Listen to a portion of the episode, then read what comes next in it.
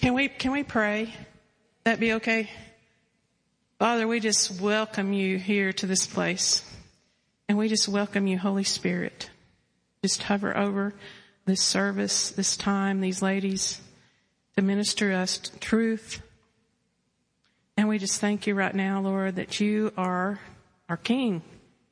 Jesus, you are our King. And we exalt you. And we lift you up tonight. In Jesus' name. Amen. All right. Okay, so I'm so excited to share what I've got for you uh, tonight. Um, just to kind of introduce us into worship. Um, anybody familiar with the book, The Song of Solomon? The Song of Songs. Um, the Lord is really doing something with our ladies in regard to this, and I believe it's not just us, it's happening all over the world. So the with the body of Christ, the bride of Christ. This translation is called the Past Passion Translation. Is anybody familiar with this at all? It is by Dr. Brian Simmons, and this was his first book to translate. He's uh, a doc, has his doctorate degree, and and he understands Aramaic, Hebrew, and uh, uh, Greek, the original languages that the Bible was written in. So he did a project, and the Lord really put on his heart to translate uh, the Song of Songs or the Song of Solomon, and it will light your fire. you know, I, I was talking to a Pentecostal uh, brother, and I said, uh, have you, I was so excited about this. I said, have you read the Song Solomon? He said, no, we were forbidden to read that. It was too risque. In kind of jest. But, um, this is such a wonderful, wonderful translation. I'm going to give one away tonight. Um, and we have some to, for sale also in the in the lobby. So, but when I read this book, um, I began to see the bride and Jesus. This story is about Jesus loving his bride into maturity. And if you read it from that perspective, it will really transform your life. And I believe at this time, right now, is the time that uh, the, the Lord, the Holy Spirit is awakening the bride. Now we know, most of y'all probably know Jesus as Savior, know Him as Lord, we know Him as the King, we know Him um, in many ways, but maybe you don't understand as much about Him being the bridegroom. And so we are entering into that phase uh, tonight, that journey tonight to awaken love inside of us for our bridegroom and to acknowledge the love that he has for us in, in such a way that we've never seen before. And so this story is about Jesus loving his bride into maturity in her weaknesses, her insecurities, her failings. She is loved. That assurance releases power for transformation. If you know the love that Jesus has for you, it will totally transform your life. And so I'm really excited tonight to share some things about that. And we know that perfect love casts out fear and fear keeps us trapped in the way that we are. We want to be transformed, right? We want to be transformed. It's, it's our desire, these ladies here, that we enter into this journey together. The bridegroom calling us, is calling us to see us as he sees us and to see him as he is. There's three main characters in the Song of Songs. I want to give you just a little background where the Song of Songs was written, uh, how it was written. If you remember uh, in the Old Covenant, in the Old Testament, that Solomon was given the uh, mandate to build the temple, And, uh, and it was a glorious temple. God said David couldn't do it. He wanted to do it, but David was a man of war, so God said Solomon was going to get to do it. And so Solomon built the temple. It was a glorious temple. And when, when the temple was built and they sacrificed thousands of animals at that temple, when it was built and they were inaugurating it or whatever you want to call it, and they moved all of the, the Ark of the Covenant, all of the, the, uh, utensils and all of the instruments that were established in the Noah, in the uh, Moses covenant into the temple. And the priests were there and the glory of God, the Shekinah glory of God fell upon that temple and this priest could not stand. They said there was enough blood from the sacrifices that they had to literally wade up to their knees. Solomon was extravagantly, extravagantly, extravagantly in love with God at that time. And he, he did that, built that with all the, all the glory, all the riches that he had accumulated. And he did not spare anything in order to build that temple. And the Shekinah glory fell and the priests couldn't stand for ministering, it said. They fell under the power of God.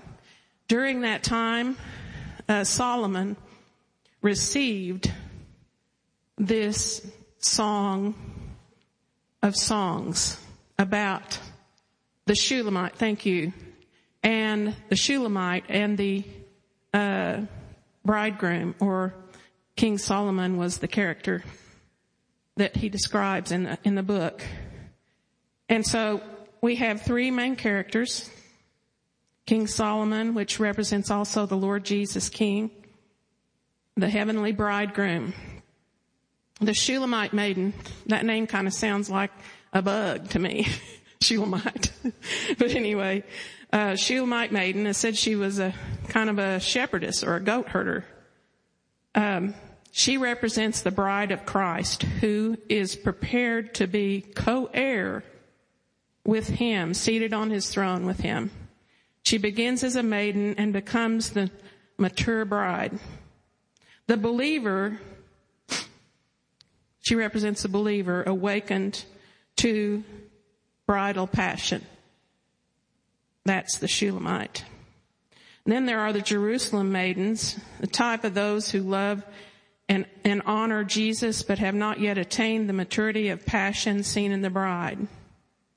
This story begins with the awakening process. It does not begin with the salvation process, but with the awakening process. And so, are you ready for this journey? Hallelujah. In chapter one, we, we see, I'm not going to read all of this, just, just little excerpts each time we meet before worship. I'm going to read a little bit from the song. Uh, and I'm going to call it the song because it's the greatest song of all. And of all the prophetic books in the Bible, this has impacted me more than anything that I've ever read for a long, long time. But God is awakening His bride. God is awakening, Jesus is awakening His bride. And I don't know, it seems like about 20 years ago, um, well, it's been longer than that, probably 25 years ago. I, I came out of a, a church where mainly they sang hymns, and I love hymns. There's nothing wrong with hymns. But the progression of the praise and worship songs has been exponential since then. There are new songs being written every day. And it's coming from the throne room of God. It's songs of the bride. It's songs of the bridegroom. And and we will do a little bit more on this. I can't give you the whole load tonight. I'd like to, but I can't. I just want to give you enough to whet your appetite to begin to read this book. In the chapter one, we see a love starved, love starved woman, the Shulamite woman who is starved for the kisses of her lover. And uh, she is so hungry and starved for love. But yet she sees herself as dark and sinful and dry as the desert. But the bridegroom sees her as lovely. Even when she calls herself dark and sinful and dry, he sees her as lovely. He calls her lovely. He calls her radiant. He beckons her to follow. Come with burdens and cares to the sanctuary of my shepherds. You are thrilling to me, he says. I'm going to re- read this uh, little excerpt from Song in chapter 2, 10 through 14. This is the bridegroom king saying, Arise, my dearest. Hurry, my darling. Come along with me. I have come as you have asked to draw you into my heart and to lead you out. For now is the time, my beautiful one. The season has now changed. The bondage of your barren winter has ended and the season of hiding is over and gone. The rains have soaked the earth and left it bright with blossoming flowers. The season for pruning the vines has arrived. I hear the cooing of doves in our land, filling the air with songs to awaken and guide you forth. Can you not discern this new day of destiny breaking forth around you. The early signs of my purposes and plans are bursting forth. The budding vines of new life are now blooming everywhere. The fragrance of their flowers whispers, there's a change in the air. Do y'all feel the change? In the time when we're at its darkest, the Lord is awakening our love. Arise, my love, my beautiful companion, and run with me to the higher place. For now is the time to arise and come away with me. For you are my dove, hidden in the split open rock. It was I who took you and hid you on high in the secret stairway in the sky. Let me see your radiant face and hear your sweet voice. How beautiful your eyes in worship, and I love the sound of your voice in prayer. This is our bridegroom speaking to us. I want to tell you a story in the New Testament about a woman. And she was, uh, Jesus had gone to the well of Jacob, going through Samaria, and a woman stopped by to draw water. And it normally wasn't the time of the day to draw water because she was a scorned woman. So she came by herself. And I'm not going to read the scripture to you. You can read it in John chapter 4. It's a, a beautiful story. And so Jesus approaches, or she approaches Jesus and Jesus asks her for a drink. And she said, how do you, being a Jew, ask me for a drink? Because it was forbidden for him to even speak to a Samaritan, let alone a Samaritan woman. And he says, if you knew the gift of God and he who asked for a drink, you would ask me for the living water. And so Jesus, she says, sir, you have nothing to draw with and the well is deep. Where can you get, where can you get this living water? Are you greater than our father Jacob who gave us the well and drank from it himself? And Jesus answered, everyone who drinks from this water will be thirsty again. But whenever, whoever drinks the water I give them will never thirst. Indeed, the water I give them will become in them spring of water welling up to eternal life. The woman said to me, sir, give me this water and I won't get thirsty and have to keep coming here to draw water. And then it's where Jesus exposes her life. She said, he says, go get your husband and, and bring him. And she she said, I don't have a husband. And she, he says, you're right. When you say you have no husband, the fact is you have had five husbands and the man you now have is not your husband. What you have just, what you have just said is quite true. And then she acknowledges him that he might be a prophet. And she talks about the ancestors worshiping on this mountain, but you Jews claim that the place where we must worship is in Jerusalem.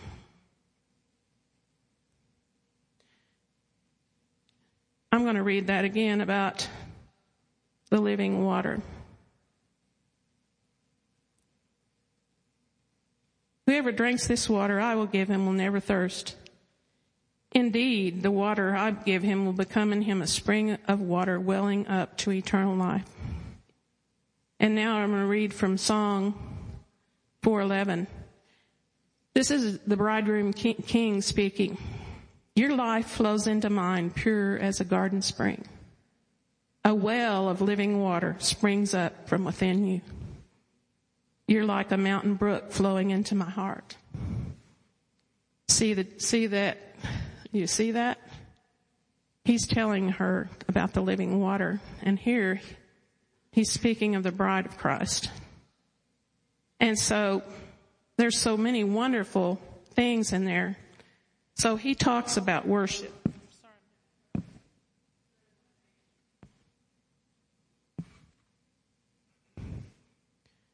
Woman, she says, believe me, a time is coming when you will worship the Father neither on this mountain nor in Jerusalem. I want to read this from a different translation. Believe me, dear woman, the time has come when you won't worship the Father on a mountain or in Jerusalem, but in your heart. Your people don't really know the one they worship. We Jews worship out of our experience, for it's from the Jews that salvation is made available. From here on, to worship the Father is not a matter of the right place, but the right heart.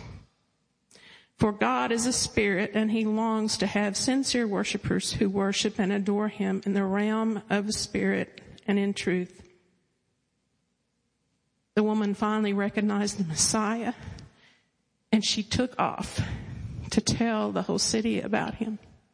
But what she didn't know is that she'd had five husbands and the one she was with was not her husband, but she became betrothed to the Lord Jesus Christ.